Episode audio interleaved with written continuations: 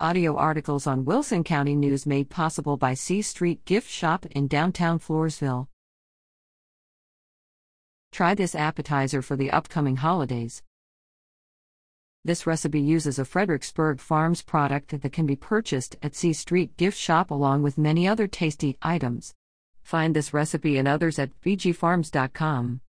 Ingredients 1 pound ground pork, 1 egg beaten, 2 cloves of garlic, 3 slices of raw bacon cut into 1 inch pieces, 1 quarter C fresh mint, 1 teaspoon salt, 1 half C breadcrumbs, sauce, 1 and a half C chicken stock, 3 quarters C jalapeno jelly and glaze, 1 TBSP olive oil, 1 shallot minced, 1 clove garlic minced, 2 teaspoons cornstarch, 2 teaspoons cold water, 2 teaspoons honey, 1 TBSP rice vinegar, 1 TBSP cold butter, salt and pepper to taste.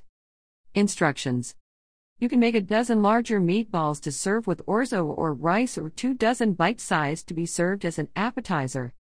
Meatballs preheat oven to 400 degrees. Put in food processor garlic cloves and mint. Pulse until fine. Add chopped raw bacon. Pulse until incorporated. Add salt, egg, and breadcrumbs. Pulse until combined. Add ground pork and pulse until all combined but not too long so it gets gummy. Roll into golf ball size and put on sheet tray. Put in the oven and bake for 20 minutes. Sauce Pour chicken broth into saucepan bring to a boil and reduce by a third. In another pan, sauce warm olive oil and add minced shallot. Cook for 3 minutes. Add garlic and cook for 2 more minutes. Use the chicken stock to deglaze the pan.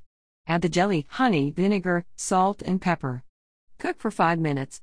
In small bowl, mix cornstarch and water to make a slurry. Slowly pour into sauce to achieve desired consistency. Add butter. Toss cooked meatballs into sauce. Readers are invited to send their favorite recipes to share with readers.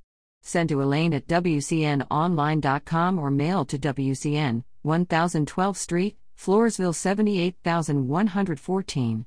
Include a telephone number for our files only.